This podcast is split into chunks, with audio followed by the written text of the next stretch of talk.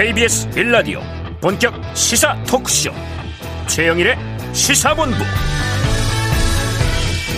안녕하십니까? 최영일의 시사본부 시작합니다. 윤석열 당선인은요 어제와 오늘 충청권을 방문하고 있습니다. 지역균형발전 공약 대국민 보고회를 열었는데요. 자 마침 어제 충무공 탄신일을 맞아서 이순신 장군의 정신을 강조하기도 했습니다. 불의와 타협하지 않겠다 단호히 밀고 가겠다 하는 의지를 밝혔는데요. 자, 한편 민주당은 이른바 검수완박. 자, 이 본회의에 올라간 법안이 수정안입니다. 민주당 원안이 있었고요. 박병석 국회의장의 중재안 이후에 또 수정안으로 바뀌고 있습니다. 자, 그 내용으로 여야 간의 논란도 벌어져 있지만 자, 민주당 내에서도 너무 후퇴했다. 다시 원안으로 가야 한다. 이런 목소리도 나오고 있습니다. 자, 첫 법안이 통과될 예정인 본회의 내일 열립니다. 자, 정치는 시끄럽지만요. 이 봄 주말이 왔습니다. 4월에서 5월로 넘어가는 이 계절, 연중 가장 아름다운 그런 시기인데요. 오늘은 세계 골프 없는 날, 이른바 노 골프데이라고 합니다. 환경을 생각하자 이런 취지라고 하는데요. 자, 골프 안 치면 뭐 하나 하시는 분들 마침 오늘은 유네스코가 지정한 세계 춤의 날이기도 합니다.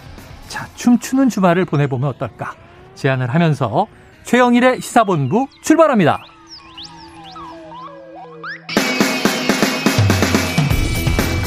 네, 1부에는요, 오늘의 핵심 뉴스를 한입에 정리해드리는 한입뉴스 만나실 수 있고요. 2부 10분 인터뷰, 다가오는 청문회 전국과 검찰 수사권 폐지 법안 처리 어떻게 진행될 것인가. 자, 진성준 더불어민주당 원내수석 부대표와 전화로 이 이야기를 나눠보겠습니다. 이어서 여론 오락관 몇 대 몇 그리고 스포츠본부 준비되어 있습니다. 한 입에 쏙 들어가는 뉴스와 찰떡궁합인 오늘의 디저트송 신청 기다리고 있으니까요. 오늘 뉴스에 어울리는 노래가 떠오르시면 문자 샵 9730으로 자유롭게 보내주시기 바랍니다. 오늘의 디저트송 선정되신 분께는요. 커피 쿠폰 보내드리고 있습니다. 짧은 문자 50원, 긴 문자 100원입니다. 최영일의 시사본부 한입뉴스.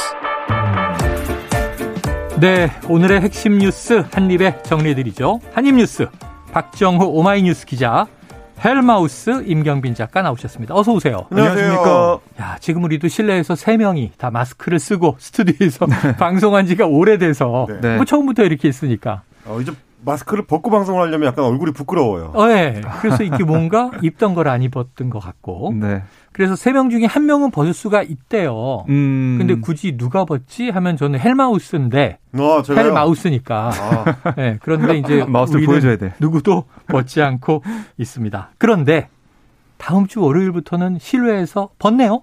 그렇습니다. 오늘 김부겸 국무총리가 코로나19 중앙재난안전대책본부 회의에서 발언을 했는데요.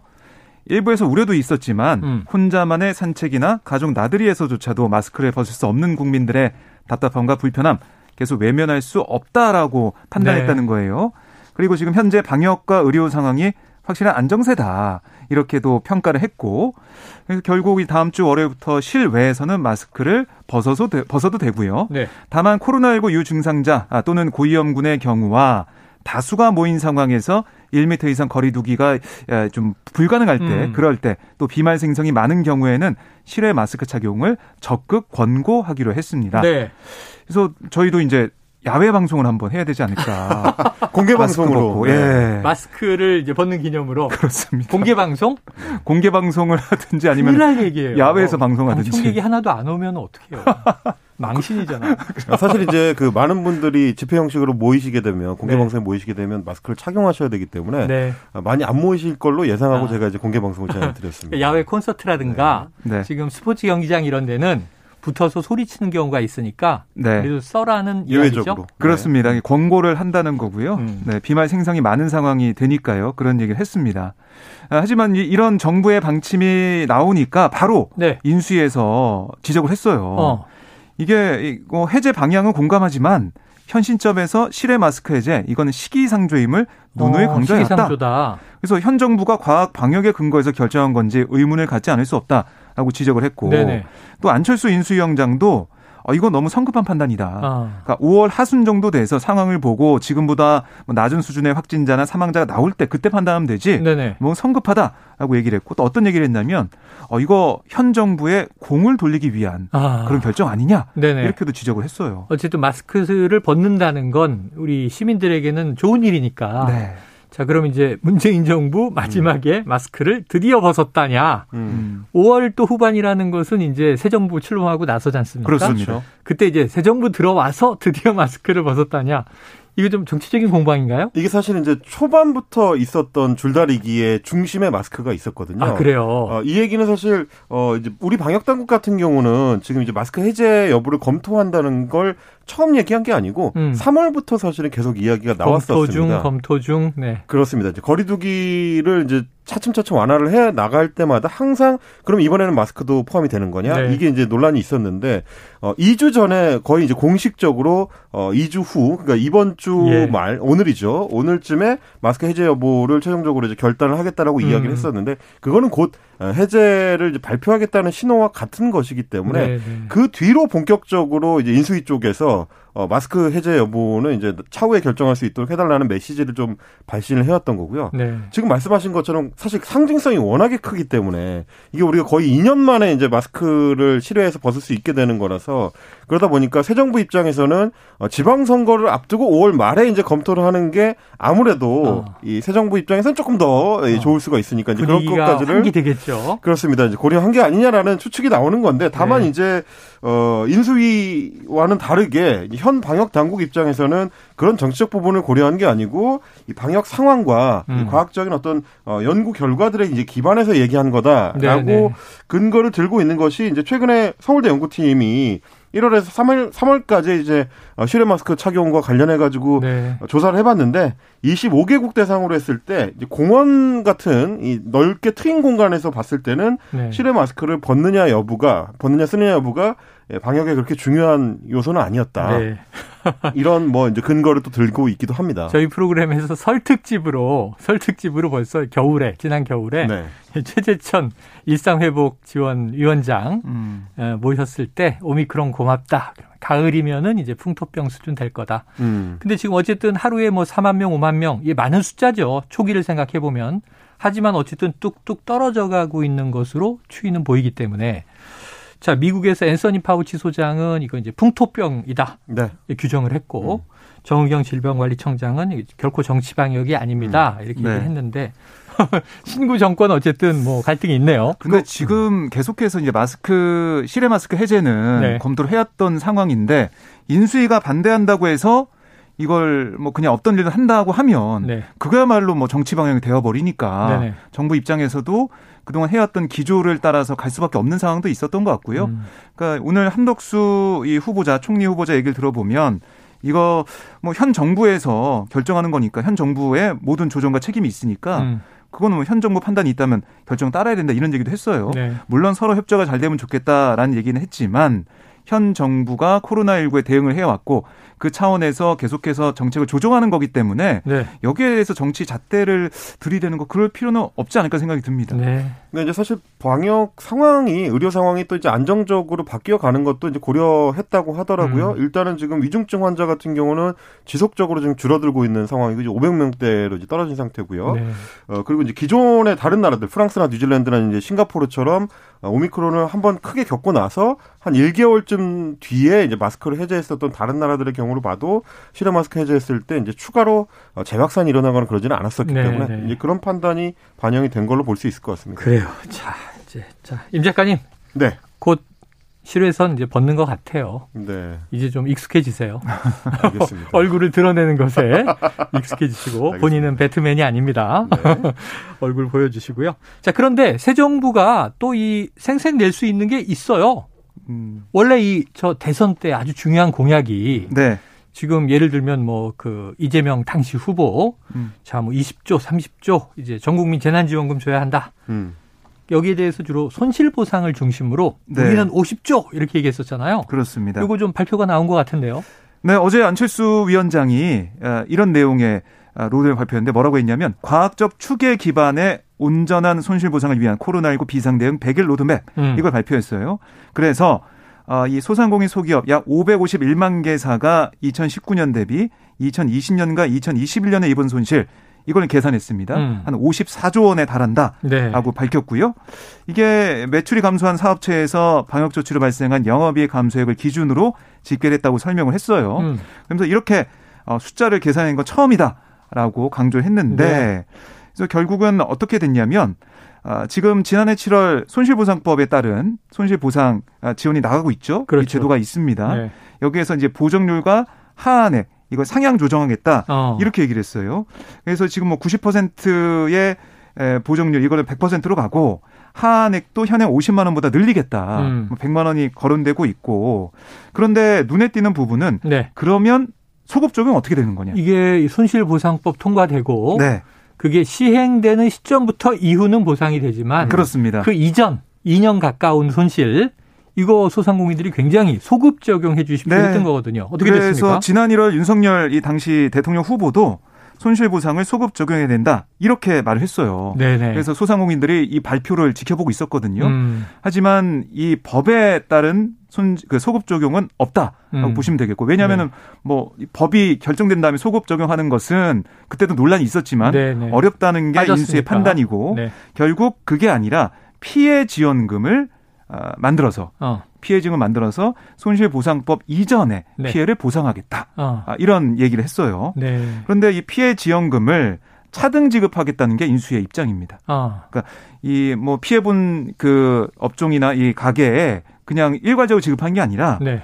이 피해 뭐 규모나 정도나 업종별 피해 등을 다 종합적으로 고려해서 음. 이렇게 차등 지급하겠다 이런 얘기를 했는데 어. 여기에 대해서는 소상공인들 입장은 아니 일괄 지급하는 거 아니었냐 네네. 이 네. 부분이 있고 또 하나는 아니 소급 적용해 준다고 했는데 이게 피해 지원금으로 제대로 된 보상이 되겠느냐 우려도 있고요. 네네. 네. 그리고 정확한 뭐 얼마나 아, 보장해주고 지원해주고 이런 금액이나 구체적인 게 안 나왔어요. 어제 한 얘기는 뭐냐면 추경 통과, 추경을 아, 정하고 할 때 그때 계산해 보겠다라고 해서 음. 구체성이 지금 떨어진다 이런 지적도 나오고 있습니다. 어, 아까 처음에 하신 말씀은 처음으로 정확하게 과학적으로 계산했더니 예. 54조 원이다. 그럼 네. 54조 원을 뭐 한 번에 못 쏘더라도 필요하면 추경을 하든지 재원을 만들어서 순차적으로 소급 적용을 해주는 것으로 이해를 했더니 음.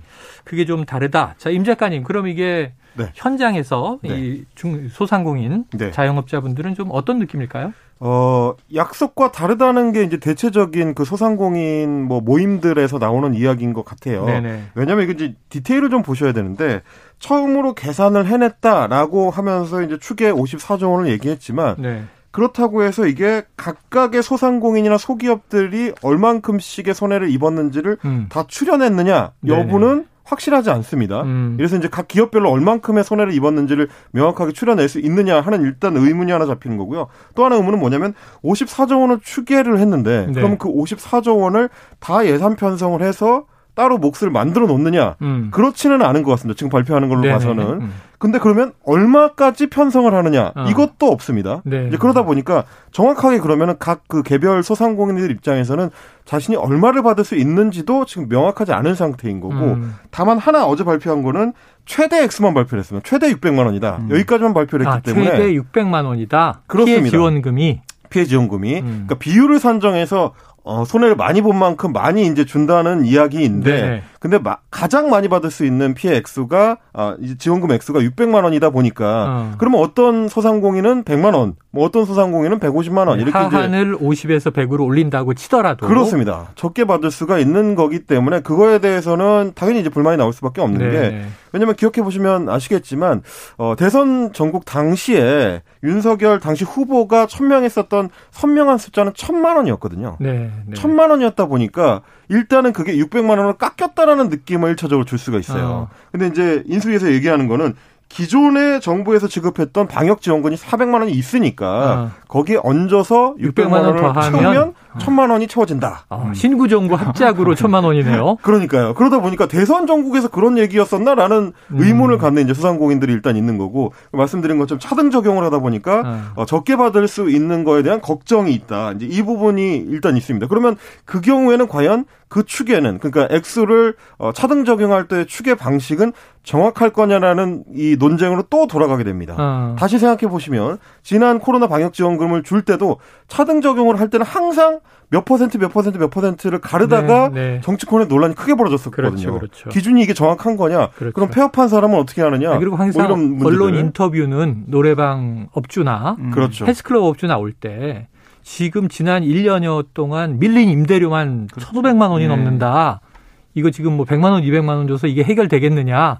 암울하다 이런 인터뷰 많이 나왔었잖아요. 음. 그래서 사실 이런 이제 이런 얘기가 나올 걸 알고 어제 이제 안철수 인수위원장 같은 경우에 이걸 이제 차등 적용할 수밖에 없는 이유를 설명하면서 네. 이런 이야기를 했습니다. 어. 어. 이게 지급 방식을 일괄해서 차등으로 선회한 이유가 여유 있는 소상공인이 지원금을 받아서 소고기를 사 먹었다. 아. 이 표현이 나오는 아이고, 바람에 네네네.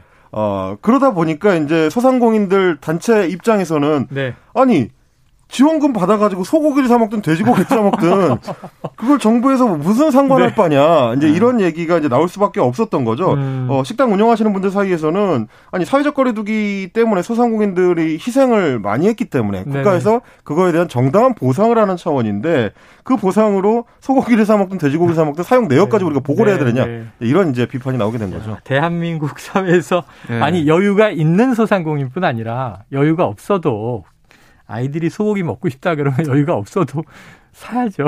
사 먹어야죠. 우리가 또 소고기를 네. 못 먹을 정도의 국력은 아니지 않나요? 네. 네. 자, 그래서 지금 이제 이 안철수 인수위원장 어쨌든 발표가 나왔고 민주당의 비판은 또 상당한 것 같아요. 네, 그뭐 민주당의 얘기는 결국 약속을 파기한 거 아니냐 아. 이런 얘기를 하고 있어요.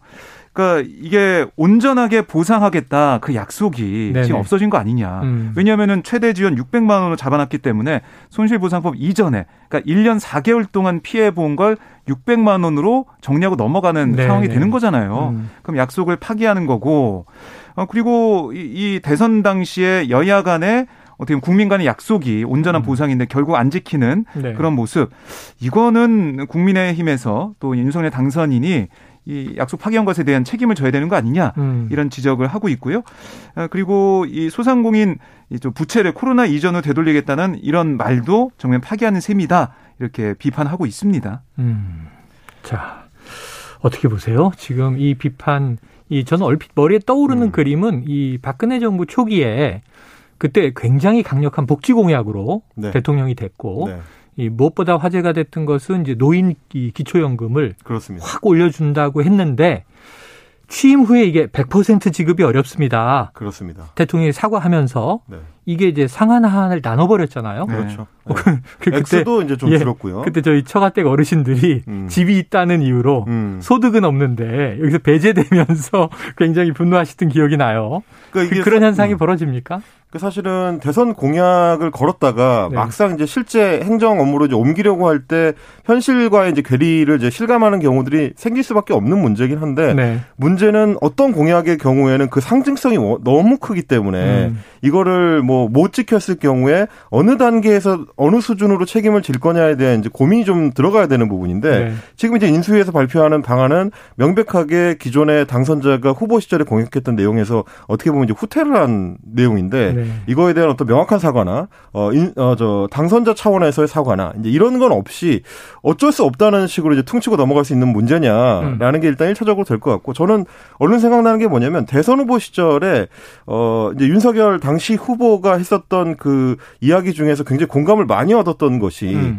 지난 2년 동안 소상공인들이 희생했던 것에 대해서 이런 어떤 보상을 요구하는 음. 것은 헌법적 권리다라고 이야기를 아, 한 적이 있어요. 정부의 행정 명령으로 희생 희생을 감수하게 된 거니까. 그렇습니다. 정부가 어떻게 보면 이제 영업을 못 하도록 강제했던 네네, 거기 때문에 그랬었죠. 그런 희생은 단순히 이제 뭐 하고 싶어서 하는 희생이라기보다는 강제된 네, 희생이기 네. 때문에 거기에 대해서 보상을 요구하는 것은 소상공인들의 권리다라고 이야기를 했는데 음. 그첫 번째 약속 1호 공약이기도 하거든요. 그첫 네. 번째 약속이 못 지켜지는 것에 대해서는 좀 명확한 입장 표명이 당선자 차원에서 나와야 되는 것이 아닐까. 그래요. 말씀하신 것처럼 박근혜 당시 이제 대통령이 어, 대통령 차원에서 이제 사과를 했던 것처럼 문재인 대통령은 최저 시급 만 원을 임기 내 지키지 못하게 됐다 네. 하고 인정하면서 또 사과한 바도 있습니다. 자, 네. 공약이 지켜지지 않을 때 또 대통령의 사과가 나오게 되죠. 지금 뭐 인수위 홈페이지 게시판을 보면은 소상공인들이 뭐 비판을 좀 많이 하고 있는데 네.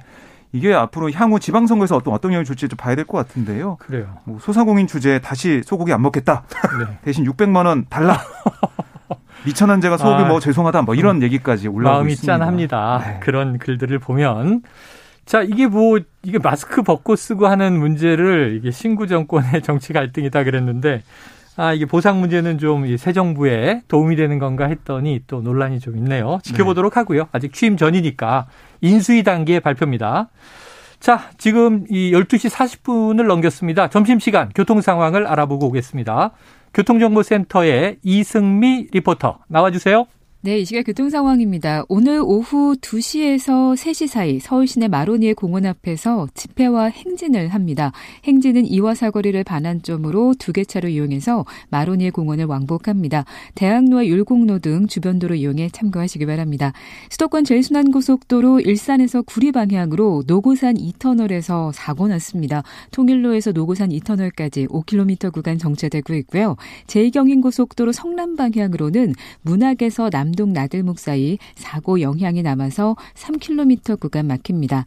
경부고속도로 부산 방향으로 한남에서 서초까지 밀리고 있고 만남의 광장 휴게소 부근 5차로에 장애물이 떨어져 있어서 주의하셔야겠고요. 이후로는 신갈분기점에서 수원까지 정체입니다. 중부 내륙고속도로 창원 방향으로는 충주분기점 부근 3차로에 타이어가 떨어져 있습니다. 사고 나지 않도록 앞길 잘 살피셔야겠고요. 남해고속도로 순천 방향으로 창원 분기점에서 창원 2터널 터널 쪽으로 고장난 차 여파로 정체입니다. KBS 교통정보센터였습니다.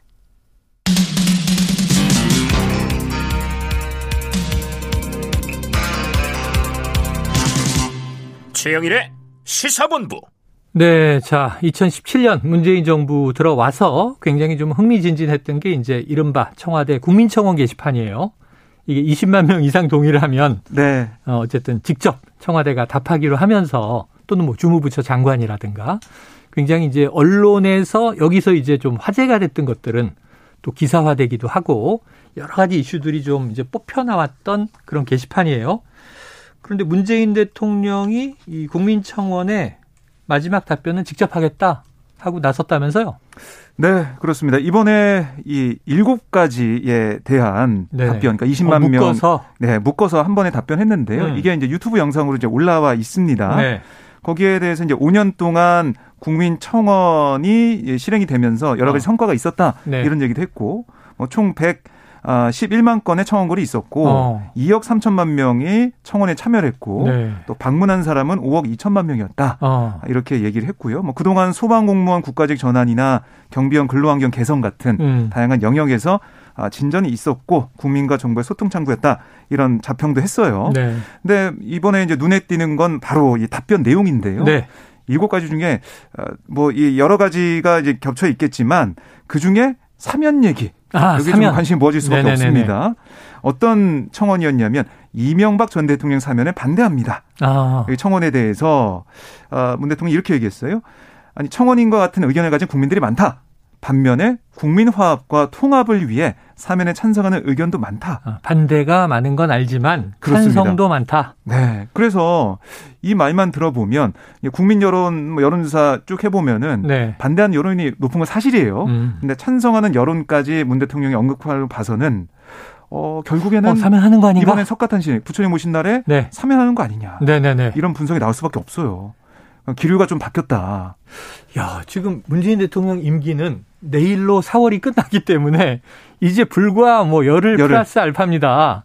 지금 5월 8일 다음 주 일주일 후면은 석가탄신일입니다. 그렇죠. 부처님 오신 날인데 임 작가님 네. 사면합니까? 어, 지금 이제 분위기로 봐서는 사면할 가능성이 상당히 높아진 어, 것 같습니다. 이명박 전 대통령만 아, 그럴 리는 없죠. 아, 그럴 리는 아, 없어요? 리는 네네네. 어, 지금 이제 계속해서 이야기가 나오던 게 김경수 전 경남 도지사 네네. 같은 경우도 뭐 일단은 형기 자체도 이제 상당히 많이 채운 상태라서 음. 여권에서는 김경수 지사에 대한 전 지사에 대한 이제 사면 요청을 계속 해왔던 된다? 와당, 와당이고 그리고 네. 이제 경제계에서 또 계속 요청했던 게 이제 이재용 삼성전자 부회장에 예, 예, 예. 대한 이제 사면 문제가 걸려 있고요. 다섯 방 됐지만 그렇습니다. 법적 사면 복권도 해달라. 네. 진보정당 쪽에서는 또 이제 이석기 전 의원에 대해서 복권을 해달라. 아 풀려났는데. 풀려났는데 네. 이제 사면 복권 해달라는 게 또 있고요.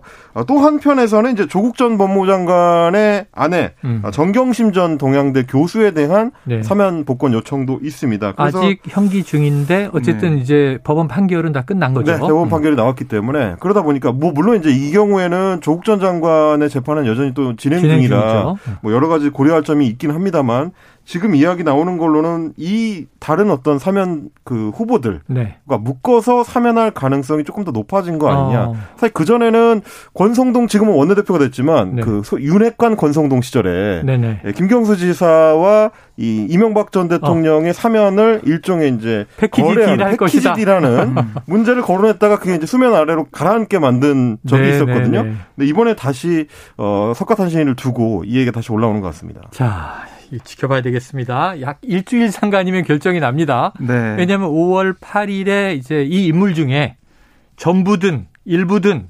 풀려나려면 이제 다음 주 중에 뭔가 결정이 나와야 되잖아요. 그렇죠. 네. 그러니까 이제 아마 그 사면 대상에 대한 추천위원회도 꾸려지고 네. 그다음에 명단도 추려서 올리면 대통령이 마지막에 결단하는 거기 때문에 자 어떻게 될 것인가. 어유 음. 다음 주에 이슈가 또 있네요. 사면 이슈가 올라왔습니다. 네.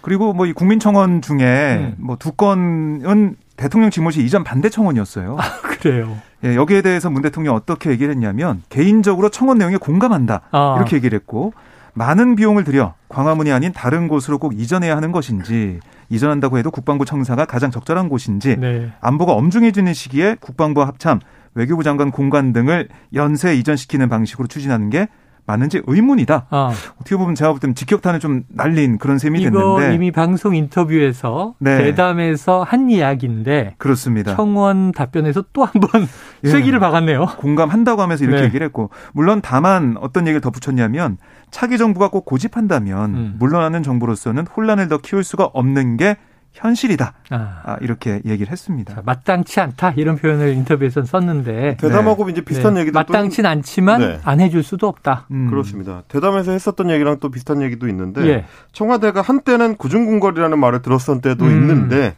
전체적으로 계속해서 개방이 확대되고 열린 네. 청와대로 나아가는 역사였다라고 덧붙인 대목이 그래요. 얼마 전 이제 손석희 앵커와의 대담에서도 비슷한 얘기가 나온 적이 있었습니다. 청와대가 네. 이제 역사의 누적의 결과인데 이 역사를 다시 옮기게 되면 또 새로 시작해야 되는 것이 좀 안타깝다. 알겠습니다. 이런 발언을 한 적이 있습니다.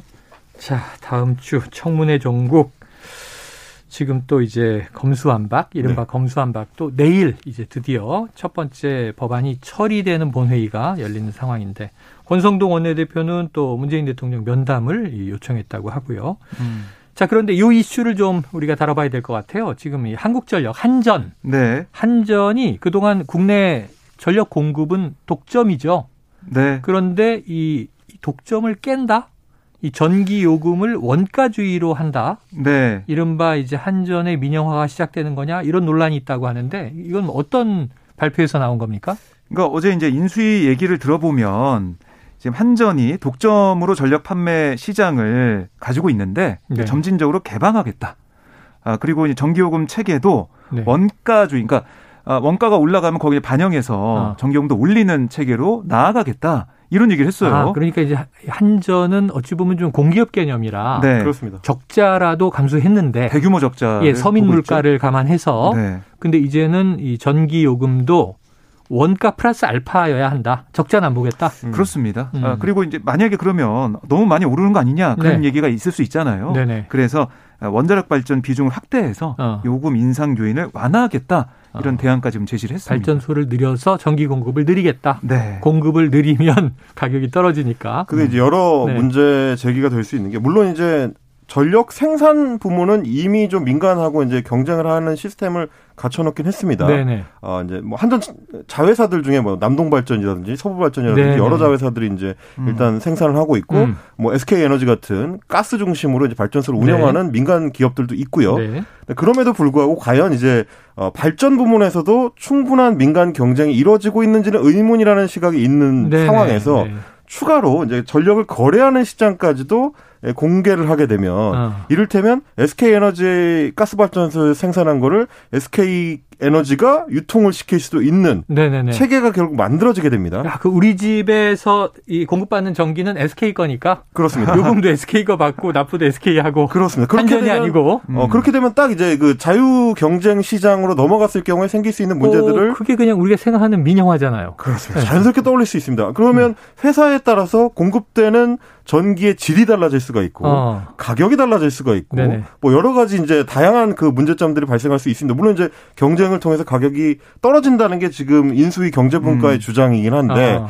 그것만으로 이게 과연 국민들한테 출분한 설득력을 가질 수 있을 거냐? 왜냐하면 음. 이제 일본이나 미국 사례를 보더라도 우리 국민들이 이제 국제 뉴스를 통해서 아. 그 전력 공급 시장이 상당히 이제 불안정하게 운영되고 있다라는 얘기를 많이 들어왔었기 때문에 네. 우리 국민들이 특히 의료 분야나 이런 에너지 발전 분야의 이 민영 민영화 문제는 굉장히 예민하거든요. 아. 그렇기 때문에 인수위도 당장 이제 오늘 오전에 어, 발표한 입장으로는 민영화를 한전 민영화를 논의한 적이 없다라고 없다. 발표를 음. 하면서 다만 공급 시장에 이제 독점을 깨겠다는 것이다라고 다시 한번 강조를 했습니다. 아, 공급 시장에 독점을 깨겠다는 것이다. 그렇죠. 이것과 우리가 좀 얘기했던 차이가 있는 거예요. 그 얘기가 그 얘기 아니냐. 아. 결국 이제 민간 시장에 개방을 하는 것 자체가 장기적으로는 네. 예, 한전이 민영화되는 이제 추세로 가는 것 아니냐. 우리가 이제 이전에 통신 시장에서 그런 이 상황을 그랬죠. 본 적이 있습니다. 그렇죠. 맞아요. 한국통신 시절에서 이제 민간 개방을 한 뒤에 KT가 민영화되는 그렇죠. 수순을 거쳤었기 때문에 그 부분에 대한 이제 우려를 얼마나 불식시킬 거냐.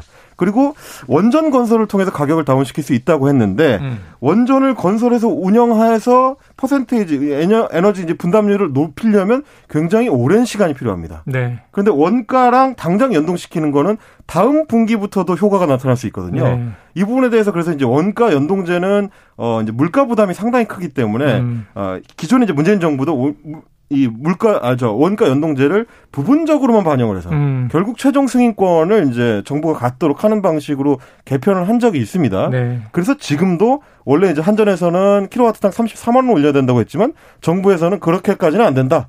3원 정도만 올리자. 3원만? 이렇게 이제 결정하는 네. 방식으로 네. 지금 운영을 하고 있거든요. 아. 좀 앞으로 좀 이 논란이 많을 만한 소재입니다. 네, 항상 적자 논란이 있는데 또 이제 뭐 퇴임하는 임직원들 배당금은 어마어마해서 비판받기도 하고.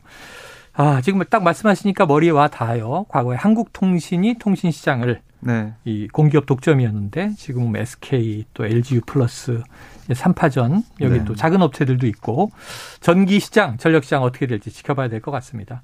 자, 오늘 원래 좀 미리 보는 인사청문회 다음 주를 예상해야 되는데 시간은 어, 없고요. 예. 아, 다음 주 사흘 사이에 13명의 후보자 청문회가 몰려 있네요. 네. 4명은 일정도 없다고 하고 이건 다음 주가 시작되면서 우리가 함께 다뤄봐야 할 것 같습니다. 저희 박 기자님 좀 철저하게 준비해 주시고요. 네, 주말 사이에.